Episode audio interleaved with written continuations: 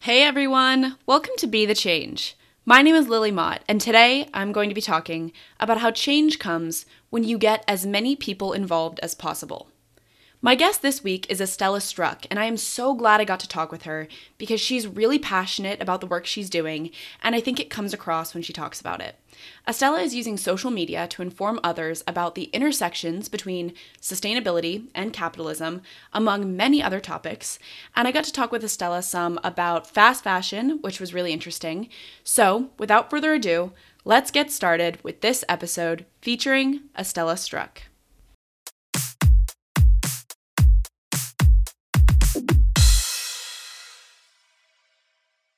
Hi, everyone. My name is Estella Struck. I'm 20 years old. I go to New York University where I'm studying sustainability, marketing, and consumer behavior with a minor in social entrepreneurship. And my whole thing is about making sustainability the forefront in business because, um, you know, business, capitalism, and sustainability are kind of conflicting, but they can coexist and we can use business and capitalism for good. And that's what my platform is about and what my projects are about as well. Thank you for coming on the show, Estella. I am so excited to get to talk with you, and I wanted to get started by asking you to share a little bit more about your background and how you came to be so invested and so passionate about this work. Can you tell me a little bit about how that progression went for you? We'll go to the beginning. In uh, freshman year of high school, I started thrifting my clothes because I went to a private school where you had to get a whole new wardrobe for dress code, and I didn't want to spend a lot of money on new clothing. I didn't really care about the like. Obviously, I cared a little bit about the environment, but I was extremely uneducated, and it wasn't like uh, at the front of my mind at all. Um, and I just love what I found. And I loved how no one else had the same clothes as me, and I kept thrifting. And then I got more into the environment after my environment intro to environmental studies class, junior of high school. And my teacher would like cry while talking about climate change. And I was like, what the heck is going on? Like, that is so weird that he's crying while talking about climate change. Like, who's gonna cry about climate change? Now I cry about climate change like all the time. But um, like, so just like seeing his passion, and then I obviously still thought about it my freshman year of college, but I was studying at Wake Forest University and I was studying to be pre med, obviously not in the sustainability space, marketing space at all. And over quarantine, I dove really, I like dove into TikTok a lot and was learning a lot about like sustainable fashion because that's a huge controversial like topic on there. So I started this little brand called Ethica and it started by me just literally DM. I was in Seattle at my dad's house during quarantine and this was the first time I ever lived there. I didn't uh, I didn't know anyone. So I was just DMing random girls with cute clothes in Seattle and being like, "Oh, do you have like next time you clean out your closet, can I just come by and grab the clothes instead of you donating them to Goodwill? And then I started Ethica where I would resell them for like $10. I wasn't really trying to like make it, it wasn't a sustainable business model or anything because I, I just, it was just something I was doing because I was bored in quarantine and I saw a, a need gap, which was cheap, sustainable clothing, like to make it accessible to the masses. And then I made a TikTok about that and it blew up overnight. Like I did one drop with 20 things and I did another drop with like 20 things. And when there were about like 15 things left on my second drop, it absolutely blew up. And I gained like 185K on TikTok and 35K on Instagram in four hours. And it was just like, what the heck? And so then I ended up taking a gap year because I've been thinking about leaving Wake like my whole time there. I didn't really, wasn't the best environment. Like my mental health suffered and it wasn't good for people of color. So I had been thinking about leaving and that like I was meant to leave. That like it changed my life. That one TikTok blowing up changed my life because then I got into the sustainability space and saw like that there's a huge marketing opportunity with social media. So I right now I'm working on a project to help sustainable brands market better using social media and like come across more authentic and just like be better on social media because there's incredible uh, opportunities to reach mass audiences who actually will put their capital towards helping these brands like become mainstream. And i want to like be the driving force behind that like wave of capital being moved towards sustainability That's really cool. And I'm glad that you were able to get to a place where you could get more involved with this work. And I think that it's awesome that you're using TikTok to get those messages across. I love it because it's a great example of really using social media for good. I was just recently um honored for this list. It's called the it's for this thing called the conversationalist and it, and my category is disruptor and the reason like you had to do a 1 minute long video about like how are what are you doing that's like radical?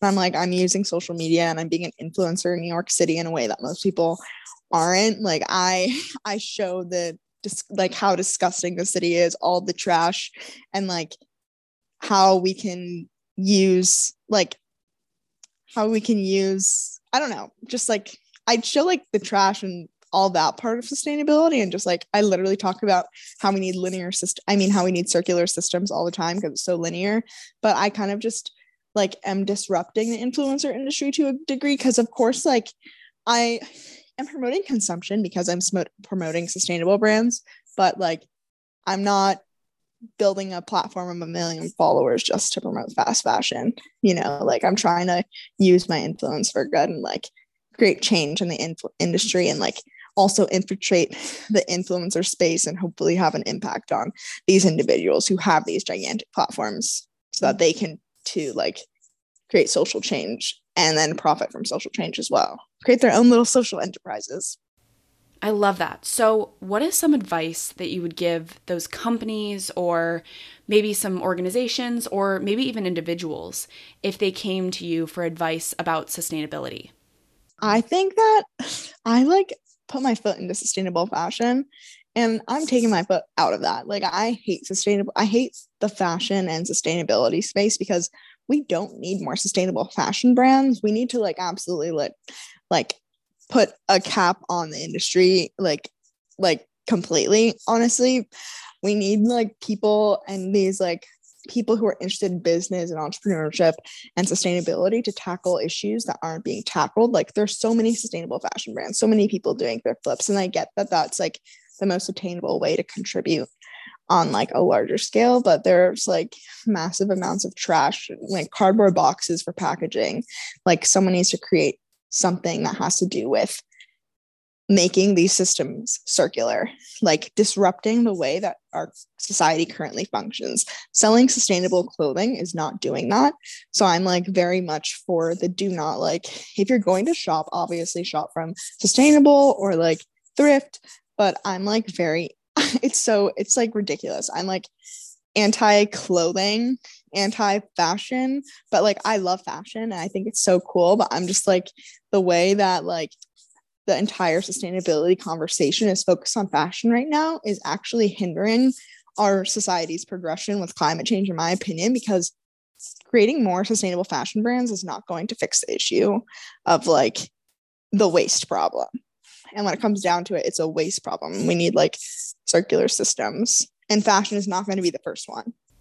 I can definitely understand that perspective, and it definitely would be frustrating. So I got you there. As you've been doing this work, I would love to know if there's any advice or maybe words of wisdom that you really try to live by that you've picked up. Does anything like that come to mind for you? Um, I think that everyone's at a different like stage in like I notice myself getting super like frustrated with people who like constantly still shop fast fashion. Like I get like and they're asking questions and they're curious and like but at the same time like to ask those questions and have conversations with me and then be like oh my god i just ordered something from shop cider or zara it kind of feels like you're wasting my time a little bit. Like if you're if you're interested in asking me and like i'm giving you this knowledge that i've like spent two years like gathering it's kind of frustrating to then see you turn around and then like but but it's like i can't expect the change to be overnight you know? The day you plant the seed is not the day that you eat the fruit. So it's just like, I guess, frustrating to me because I'm the type of person who will be like, oh, I'm learning about something. And then, like, what can I do right now in this moment to fix it? Like, what how can I help the issue? Like I I learned about the fashion issue and then I vowed to never shop fast fashion again. Like I just cut it off. It's not even an option in my mind anymore. And like that was relatively easy for me because I didn't have a heavy reliance on fast fashion in the first place, which like I understand a lot of people aren't like that. Um and um so I guess for me and like this is for everyone, like with every it's not just sustainability, it's like every social issue, like people are going to move at their own pace and they're not going to get the concepts right away and you just have to accept that about people and maybe just like you know if the same person's asking you questions and they're not like if they're and then they're coming home with 10 bags from Zara, maybe just make it like I'm not going to talk to you about that topic anymore because it's like frustrating me and it's affecting our relationship or something, you know? Yeah, I can definitely understand that. And if there was one thing that you wish everyone could know about your work, or if there was something that you wish everyone could understand, what would that be for you? Well, this is going to be a little bit of a longer answer.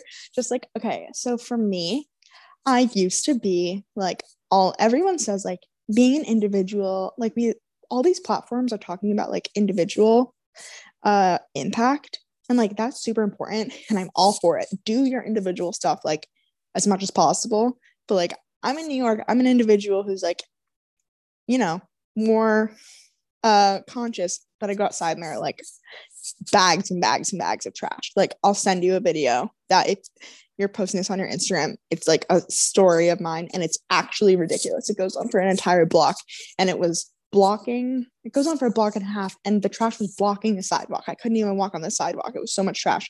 I'm like, okay, well, me using you know shampoo uh shampoo that's in a bar is not really to fix the issue of the waste so like focus on your individual impact but like also we need to figure out how to get these institutions and organizations to actually work we need to figure out you know we need to have these have people innovative about systems and focusing more on systems that don't require the individual to have behavior changes but it's still having an impact does that make sense? Like, we need to think of it not as institution or individuals. We need to think of like meeting halfway. How can the individuals force the institutions to act?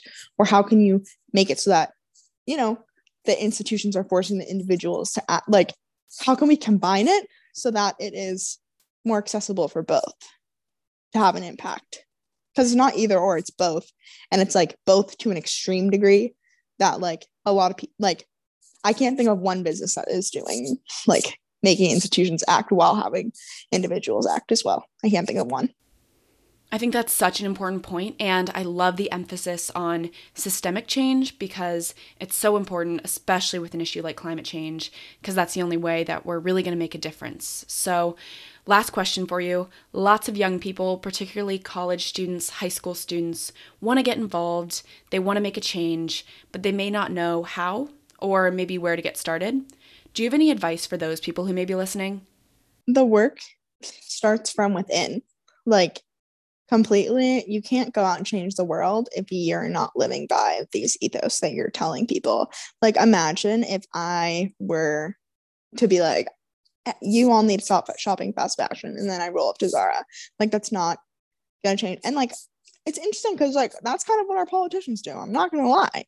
Like, but we need to really start being intentional with our purchases and intentional with the way that we hold ourselves in the world because like you can say you care about climate change but if i see you like doing xyz when there are so many different options i'm going to like question your own understanding of yourself and your morals and like what you believe because like obviously you have to enact it into your own life. You have to like practice what you preach.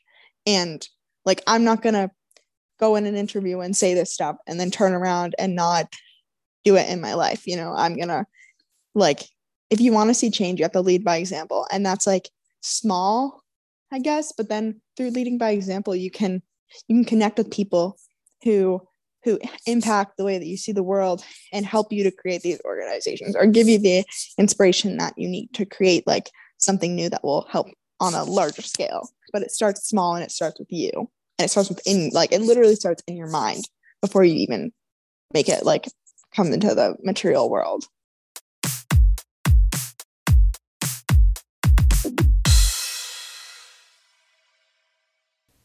I really enjoyed this conversation with Estella, and I think that her passion for her work really came out during this episode. She is talking the talk with her activism and then applying it to her life and walking the walk too. I want to highlight how Estella emphasized the importance of getting everyone involved in order to make systemic change. She talked about how important it is to get individuals on board, companies and brands on board, and by doing that, and including as many demographics, people, and entities as possible, we'll really begin to see that systemic change. And it's absolutely crucial, especially for an issue like climate change. Estella is using her platform to make a difference by engaging so many different people and encouraging them to pay attention, which is so important because change comes when you get as many people involved as possible.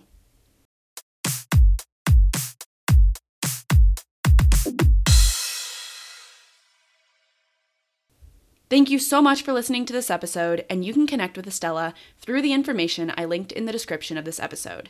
If you want to talk about anything I mentioned, please reach out to me by email at lily at bethechangepodcast.org or on Instagram at bethechangepodcast. Tune in for my next episode, but until then, be the change you wish to see in the world. Bye, guys.